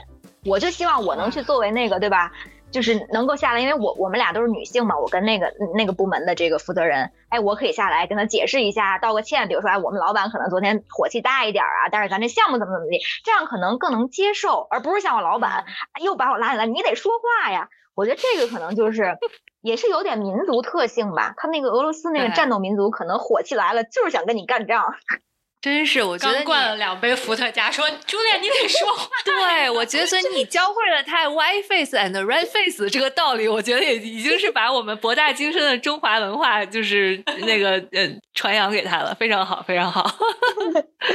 是的，是的，这是第一个例子。第二个例子呢，这是我我当我在在。就是没升到 C C U 的之前，是我观察的，也有一些自己的这刚才你讲的复盘，对吧？什么是好的，什么是尽量规规避的？那我升到 C C U 了之后呢，还有一个例子，我其实挺想分享给大家的。我觉得可能很多女性随着你慢慢升，你你随着往上走，你升的职位越来越高，你肯定会遇到，就是你会被嗯男性的高管有形或者无形的去轻视。这是肯定的，因为特别是对于我这种相对年轻，对吧？对于 C 岁来说，我是比较年轻的。我的 peers 大多都是五六十岁的男性，那你想想，他对一个三十多岁的一个年轻的女性能够升到 C-suite，，他其实 whatever 吧，他肯定无论是这个点，从资历来说，从各方面，嗯，他还是不会 at least 当你刚加入这个 C-suite 的时候，会像其他的一些，对吧？五六十岁的这种。男性一样去，嗯，这么重视你，所以这个第二个例子呢，就是我其实刚升上这个 C suite，也是一个跨部门、其他部门的一个一个呃 C level 的一个呃负责人，嗯，具体的事儿我就不说了，因为可能还是相对有些敏感。But anyway 吧，他就是在这种汤货上，对吧？就是也不叫汤货，就是嗯，怎么讲？这叫 workshop。嗯，当时我们会搞一种，就是对，就是就都是一些。级别相对比较高，包括了我们的这个 C suite，也包括了下面的这个中层的一些 managers，大家就讨论一些问题，商业的问题，各种各样的。然后呢，这个这这个老大呢，这个另一个部门老大呢，之前跟我们部门是有一些过节的。他不是跟我个人有过节，是跟我之前老板，刚才不讲了吗？我们这个俄罗斯，我之前老板是俄罗斯人。他就是战斗民族，可能也没少得罪人。大白话讲，就这个老板就在《甄嬛传》里应该对应那个叫什么来着？华妃，华妃这种角色。对对对对对。对，所以所以当他一走，我一接班呢，哎，就发现真的是当时感觉怎么就有点针对，不一定是我呀。现在我看不一定是我，就是这个部门是是可能之前就有一些过节，对吧？那你现在接这个班儿，他就。有有点这个话里话外的，就有点轻视你。那在这种这样一种场合，其实当时有一点 awkward，因为他就整个去评论，大家在评论商业问题，他就会讲啊，我从来就不太信任这个某某某部门，这个部门就是就是我们部门。白德威，那你这么一说，你作为一个 C C O 的，大家就很惊讶了，对吧？因为大家都在这个场面上坐着。那我当时就觉得，哎，心里肯定是就这样。一一跳嘛，对吧？你你有点太明显了，对吧？你你也没有必要批，对你 P 他没提我名，他就这么部门对部门，因为我们都是各个部门的这个老大嘛。哎，我就当时也挺气，说实话，你毕竟在这种场合下还有下面的人，对吧？还有下面的 managers 也会觉得有点嗯不舒服，是肯定的了。然后我当时的回应呢，我现在看应该是比较好。我当时因为首先在这种场合上，我我不可能去马上回去，对吧？马上回去就很 ugly 了。说实话，你在这种面上都有下面的人啊，你再去跟他 argue 这个点，嗯，没有意思。我呢就是没有马上回应，就是继续去大家因为 workshop 嘛，就是要讨论的，就继续 go on 了。但是并不代表我这个事儿发生了，我就像像当它没发生一样，因为这样你还是大白话讲，你还是会被欺负，对吧？你既然在被轻视的情况下，你都不发声，他就在 test 你嘛，你可能就就容易被欺负。那我是怎么做的呢？我当时并没有去回回给他，或者是在在会上 later 去 get back，我就把这个 workshop 做完了，对吧？就是和下面的 manager，嗯，但是我们完了之后呢，有一个 C suite 有一个这个 debrief，就是最后这个两天的这个 workshop 做完之后呢，我们所有的管理层会有一个这种 debrief 的一个 session。那我是在这个场合中，所有的这个 C suite 都在的情况下。啊，你首先这个已经是过了一段时间啊，它不是当时，当时肯定你还是很气，对吧？大家都是人，你想想，作为一个 CCO 的被点名，其实是很不爽的。那因为过了这个时效，哎，我没有这么气了，我就已经很平静了。但是我觉得这个事儿我还是要说出来，这也是一个 feedback，对吧？毕竟大家甭管这个岁数和经历有多大差异，大家在这个级别上其实是 peer，对吧？It's peer to peer。我呢就在这个 debrief 这个会上，大家说，我说我有一个事儿呢，我想。因为咱们是一个对吧高管团队，就像大家说的，我们像一个家庭一样。我有一些 feedback，我也想跟大家开诚布公的说出来，嗯，至少是我的感受，也可能有其他的一些点，大家可以讨论，对吧？然后我就把这个事儿，就是对吧？昨天谁谁谁谁谁在这个会上说了某某某句话，我觉得不太合适，it's not appropriate，对吧？毕竟这个会呢，基本上你开 workshop，其实说白了是为了激励下一层员工的。如果让下一层员工都看到了上面的某个某个部门其实并并不和谐的话，那你让下面的这些 managers 对吧去怎么合作呢？然后我就呃说出来了，因为我当时已经没有情绪了。我说的时候呢就比较冷静，而且我尽量保持微笑。我说，那我们作为 C suite 的这个 executive 对吧，我们还是要注意我们的一言一行的，毕竟它会被下面的这个同事无限的解读和放大。然后当时我这个一说呢，其实当时这个就说这个 comments 另一个部门的老大，嗯，他马上就来，就就就就就已经知道了，他不对了，他这个话说的很不对。他说我说过吗？我说过吗？然后还没等我说话，其他的一些 C suite 的一些大佬们就替我来讲，啊，说你说了。所以当时就是对吧？就就是就当时马上他他自己他很清楚，当这个这个话一说出来之后，他不应该出自一个 C suite 人的口，他马上就跟我来。就道歉了，说，哎呀，茱莉亚，我我可能是无心的，对吧？如果我当时说这个话，I'm sorry。嗯，然后，哎，我就过去了，我就我就很快，因为人家作为一个对吧，岁数很大的一个一个男的来跟你说，我就说 accepted，我说我也没有别的意思，我说觉得还是第一，我有这个感受呢，我觉得 I wanna share，对吧？不想就是 hold grudge，如果我我这个事儿我不说出来，我肯定会 hold grudge，对吧？然后呢，我说出来之后，咱们也就说开了，同时他也知道我的底线在哪。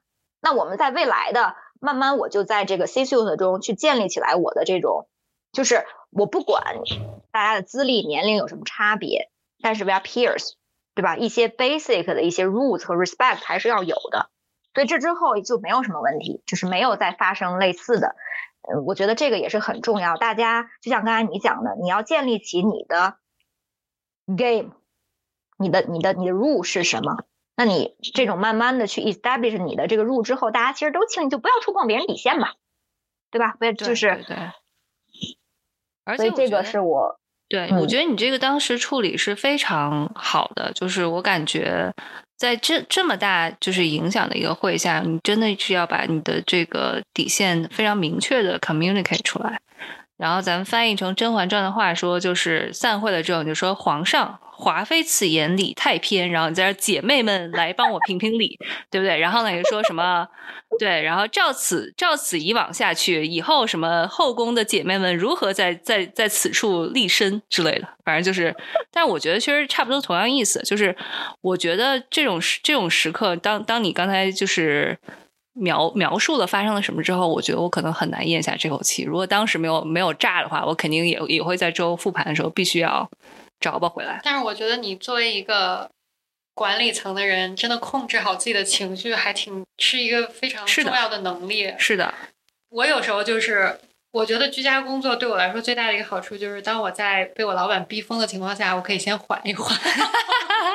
就因为我是认真的，觉得我不能再有情绪的时候跟他讨论任何事情，但是有的时候又很难控制，所以基本上前五分钟是需要自己冷静一下的。对，确实是。对，是的，是的，Ruby 这个说的特别对，对，就就是前五分钟，你实在不行就擦大腿，反正找到你的方法，深呼吸，只要你前五分钟不爆发，过去了，你就可以冷静下来。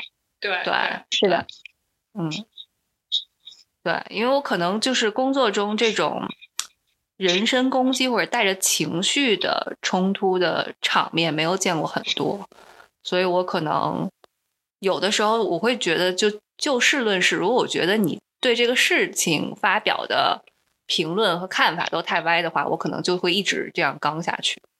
因为我会觉得当场解决了，比事后就是写像你刚才说的那种写三十封邮件搞到凌晨三点要高效太多了。所以我可能有时候会坚持刚下去的点，就是在一定要把这个事儿咱掰现在掰扯明白了，就不要再留一个尾巴，然后大家分别都认为自己的版本是正确的，但其实并不是一个版本。嗯，但是你当时掰的话，对方可能根本就没听见你在说什么，就是在你说的过程中，他只看到你的嘴动，然后在想自己怎么反击你。就是大家都不是以一个讨论问题的态度去说这件事，包括他那个后事后的三十封邮件也是。你觉得他们两个有在看对方说什么？他们两个都在找对方哪儿说的不对，然后好 fight back。我觉得就是恶性循环。确确实是，但是我我会觉得，你哪怕是这样，就是你当场发表观点，还是会比事后写邮件的效率要快一点。哪怕双方并没有当时讲到一个频道上，但是你会以更快的速度发现你的根本的分歧在哪。而不是花了三天慢慢的，你不如事后就直接等你俩都稍微冷静点，直接跟他当面谈一下。而且我觉得有的时候观众也很重要。当你的观众是一些，呃，可能就像刚才朱大说，呃，牵扯到了什么哦，那是肯定，manager，或者说牵扯到了一些。你认为让你有点丢面子的一个状态，那肯定大家就是属于硬刚到底。但是我觉得两个人如果能之后平静的下来就事论事的话，确实是比发三十封引战的邮件要好很多。对对，就看你当时是不是真的在讨论问题。如果是这种就是完全平白无故没来由的就开始人身攻击，那我觉得没有什么好争的。但有时候，比如说你在讨论一个事情，然后且现场。在场的那些人，他们的 input 是有价值的，那我觉得是有必要说下去的。如果这些人根本就是阿猫狗，其实就只是来就是 optional 来听一听的话，那我觉得就无所谓了。就你可能还是要看说这个人他的 decision making power 有多少，你需不需要周围的这些人多大程度的 involve？我觉得这个其实就是一个艺术了，就是其实都是 case by case 的。嗯，取决于你，你这个对方，对吧？你你们你们是什么样的这个这个，对吧？性格什么样的一种一种风格，然后取决于你们在说什么事儿，也取决于这个 audience。但是我觉得有几点万变不离其宗的呢，是嗯，在职场中讲我讲的有你自己的 rules，对吧？你不能突破这个边界，这个就叫边界。你突破边界，你就要 fight back，对吧？就是就是呃，或者叫 attack back。这个，但是你的 attack back 不一定带情绪，这个就是我说的。你带情绪的话，人毕竟在情绪中，他有时会技术变形嘛，你明白吗？甚至有些你 说话，包括你的论点，对，其实你你的论点，你的论点都没有这么的这个 solid。这个就是我为什么提到我刚才第一个例子。我其实当时第一个例子，我更多是一个观察者，对吧？我并没有觉得你在那个当时一定要揪出来谁对谁错，你更有 leadership。我作为一个 observer，这就反映出来我第二个例子会这样反应。其实后来这件事还有后续，就是后续之后，其实是我是加了很多分的。我的表现就是我我把它叫做 grace and fire，就当你在火灾的情况下，你还能保持这种，这就叫一种高管力吧，就是叫其实英文现在挺流行叫 exact presence，就是你不能就是就像打架一样，对吧？就是啊啊啊，就是那种揪起来了，这个你就没有高管力。相反，高管就是能在这种有有有火灾的情况下，还能保持这种沉着冷静。我觉得，当然，这个就是拔高的要求，是我自己，呃，去观察，对吧？什么样的是你的 role model，什么样是不好的例子，去总结出来的。But eventually，其实是 case by case，就是你带那个那个场景，难的就是像刚才 Ruby 说的，你在火的时候，你能不能先控制住你自己？大部分人就是有一本书这几年不是很火吗？就是那个思考快与慢。他就在讲到你这个系统一、系统二，大部分遇到这种情况攻击的情况下，其实你是用系统一，就是你本能，你就要打回去，然后就要这个怼回去。但其实更多，如果是为了更大的 goal 和为了达成目的，其实是用你的系统二。系统二就是哪怕冷静一分钟，这个就是有点反人性了，就是你要特别能压住你内心 fight back 的这种冲动，以及有的时候要把你的 ego put down 一点。其实 eventually 很多事儿，我学到了作为高管吧。另一另一个点，其实 lots of things not personal，并且你不要把它 personalized，它不是针对你个人的，你也别把任何一个事儿都跟你个人去联系上，这个很重要。因为因为刚才娜娜里说她之前去去就是某个具体的事儿，对吧？去去去 argue 也好，去争出个黑白。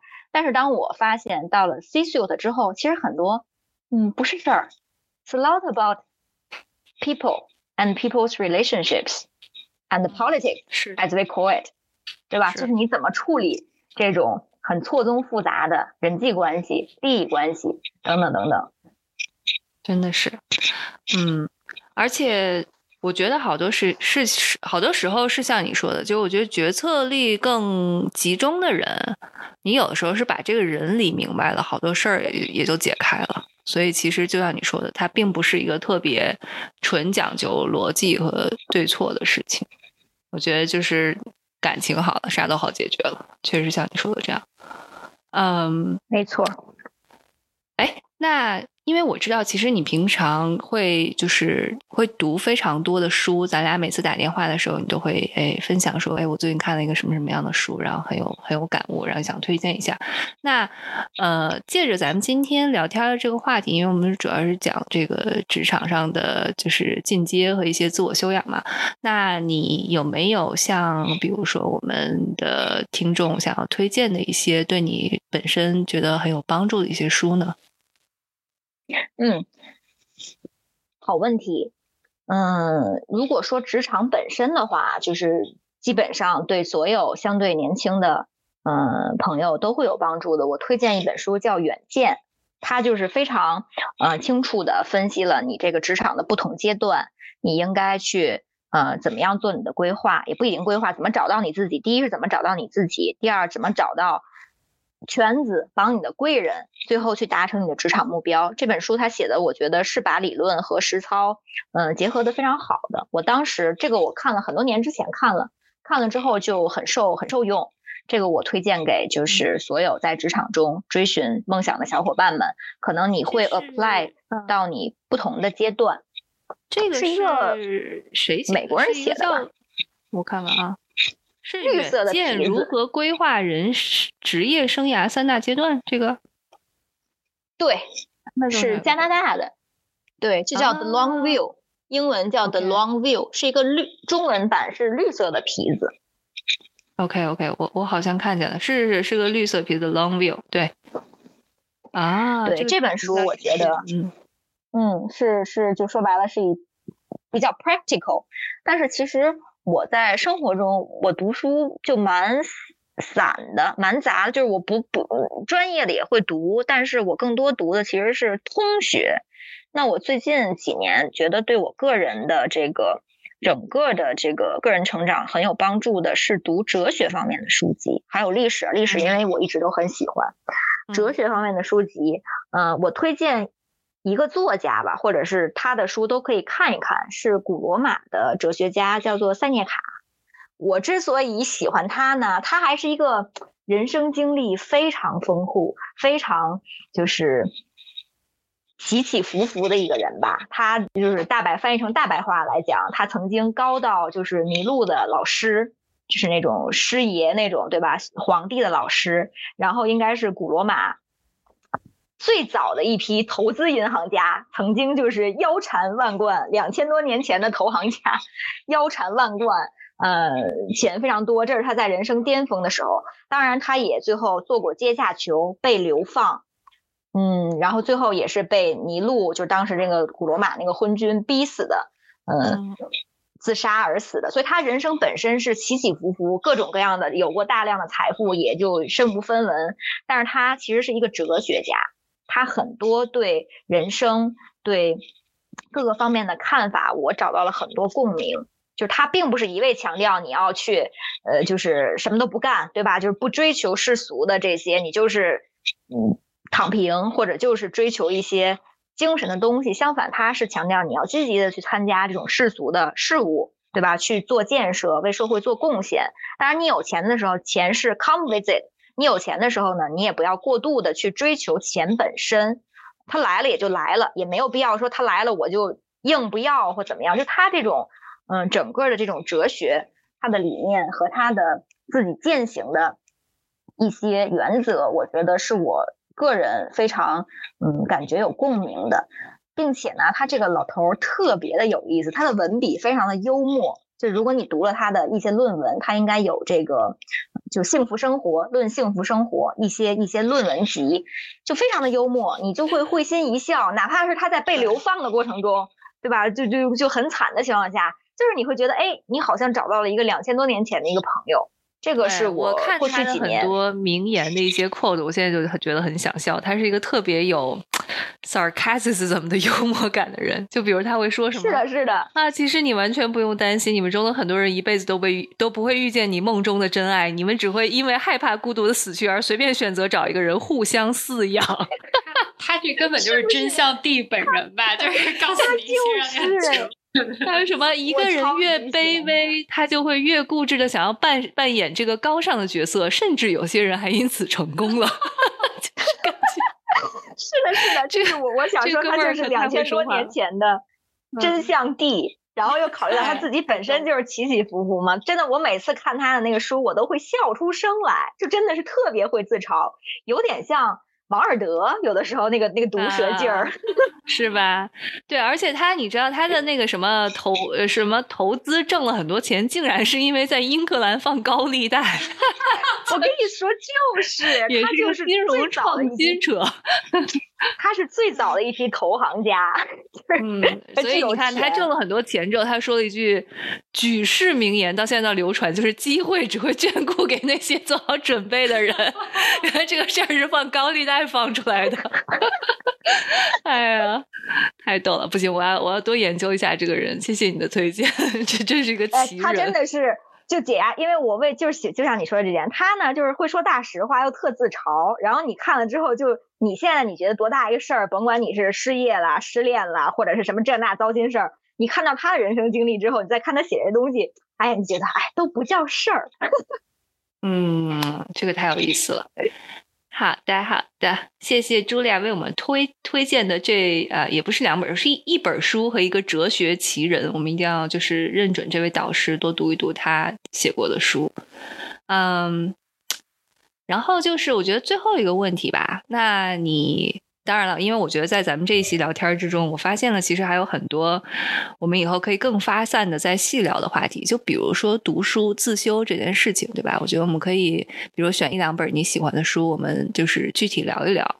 然后呢，包括你说就是咱们自我修养的部分，就是且抛开职业在一边，那你个人成长随着年龄的增长，就是有哪些新的一些。感想对吧？想要分享，这其实可以聊的一个方向。那不管怎么样，我觉得你呃，在现代这个阶段，对未来的自己有什么样的寄语或者是希望吗？能不能大概说一说？嗯，好的，没问题。我还是先回回一下你刚才说的那个自修的部分啊，因为我觉得这个还是挺重要的。因为我我的感受，其实嗯，我自己的观察以及跟有些年轻的朋友去聊天，我会发现大多数年轻人其实。挺迷茫的，就是也蛮焦虑的。在这种现代的社会的情况下，我想分享就是三点，我觉得对我自己在这这一路上自修的部分，我觉得非常有帮助的。可能有些我之前在回答你的问题的时候已经说过了，嗯，但是还是再重复一下重要的事情说三遍。第一个呢，就是你想过好这一生，你一定要了解你自己。就是 know yourself，这个 know yourself 其实也是那个希腊德尔菲神庙的那个神谕，就是你想过好这个，你必须知道你自己，知道你自己擅长什么，知道你自己的 passion 是什么，知道你自己的短板，知道自己的长处，以及你不喜欢什么。你只有去和你的做，无论是做事还是对吧，找你的爱人、建立家庭，和你自己契合的，你这一生 by and large 才会幸福，对吧？才会开心。所以这个了解自己并不是这么容易的，说实话，很多人觉得。不是很多人觉得，可能很多人都不了解自己，这个是有科学依据的。我正好最近去，呃，越南参加了一个高管的培训。那其实数据上说，全世界大概只有百分之十左右的人，你通过一些 questionnaire 一些问答是真正了解自己的。很多人可能都没有想过这个问题，没有深度的思考自己是什么，自己想要什么。所以我觉得这个问题是我希望抛出这个问题。如果你了解自己的，which is good enough。对吧？如果你不了解自己，你要开始去了解你自己，勇于去挖掘自己内心的点，这是第一点。第二点呢？刚才咱俩说过了，我我觉得在我过去 N 年中，嗯，看自己的成长，很重要的一点就是要读书。嗯，不要太过于被如今的这些社交媒体牵扯太多的精力。社交媒体我总是说看着一时爽，事后就是水过地皮湿，什么都不记得。但是你也不知道你怎么就会一天花好几个小时，对吧？嗯，在抖音上或者是在这这样那样的平台上，其实你什么都不记得。相反是那种实实在在的书，纸质书。你读的其实是经典永流传，就包括咱们刚才聊塞涅卡，包括一其他的一些哲学家的书，我读完之后，那你不知道在什么时候，它就会突然冒出来，它就会帮到你，并且是那金句，就一句就能解决你很多的困扰和问题的。所以我还是鼓励，嗯，年轻的朋友们，也包括所有的朋友们吧，就是嗯，多读多去读书，特别是读哲学、历史方面的书籍，去寻找灵感和力量。第三点，我觉得也是很很很重要。刚才讲了，对吧？你你了解你自己，你读书，但它都是单向的。你读书，你是跟一个对吧？书里面你去解读。还有一个我觉得很重要的，就是适合你的导师或者是好朋友去对话。包括娜塔莉就是我的好闺蜜、好朋友，我其实经常跟她，可能一两个月左右，我们会做一次深度的对话，就时间比较长的聊天，各自聊一下。咱俩那就是就是从五毛聊到一块，还还是聊天？不不不，那个也很重要，就是你这个朋友也分不同的，就是这个是非常重要，人一定是需要一个双向的，因为你只刚才讲了，你可能只有你的 perspective，你的感受，你的很多事儿，但是朋友的好处就是给你。嗯，或者是 reinforce 你的一些想法，对吧？这个是给你自信心的，或者就是朋友会相对 honest 给你一些 advice 或其他不一样的 opinion。我觉得这个是非常非常重要的，因为人毕竟还是一种社会性动物，你不能只生活在自己的那个 shell 里面。那第三点和对吧，导师、好朋友，就是你看中的人，你觉得是对你来说对你有 good intention 的人去对话，对吧？你你包括如果你读哲学，那苏格拉底当年也是就是各种各样的对话，对话它的好处是双向的。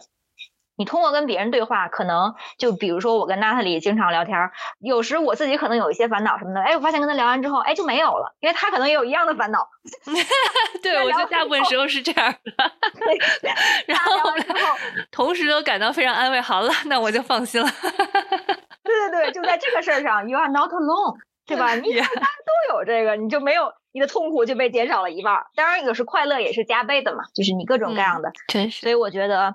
自修的路上，know yourself，对吧？了解你自己，嗯啊，读哲学、历史的多读书，读这些书籍。第三个呢，是和导师和好朋友多去对话，这个会非常有帮助。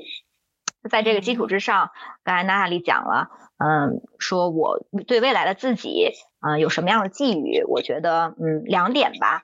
第一点呢是，嗯，一定要坚守好我自己内心的锚。这个很幸运，我已经找到了。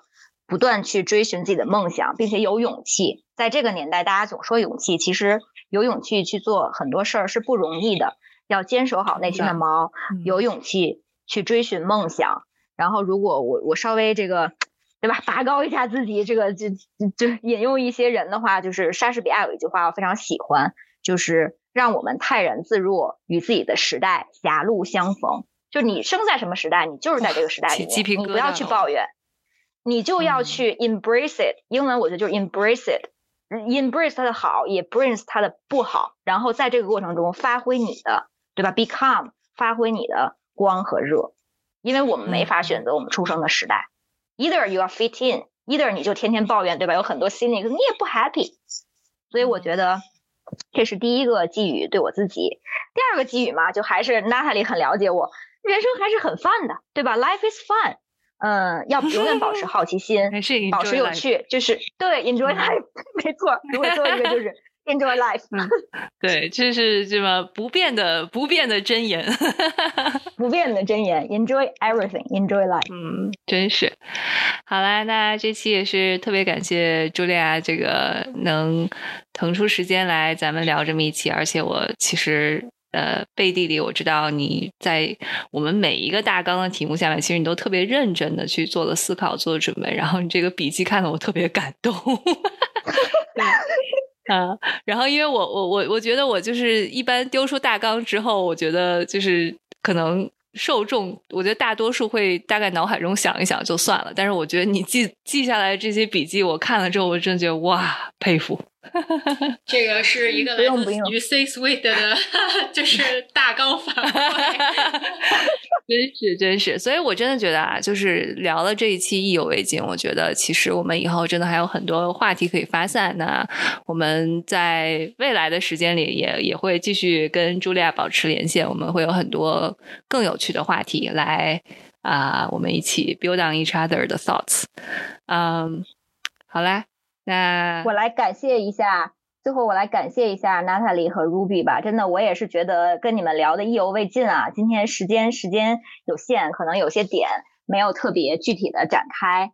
呃，娜塔莉一直是我嗯人生中很很重要也很看重的一个朋友。像她现在做这个事儿，我觉得就特别有勇气，对吧？所以我也愿意就是来来聊啊各种，然后包括今天和这个。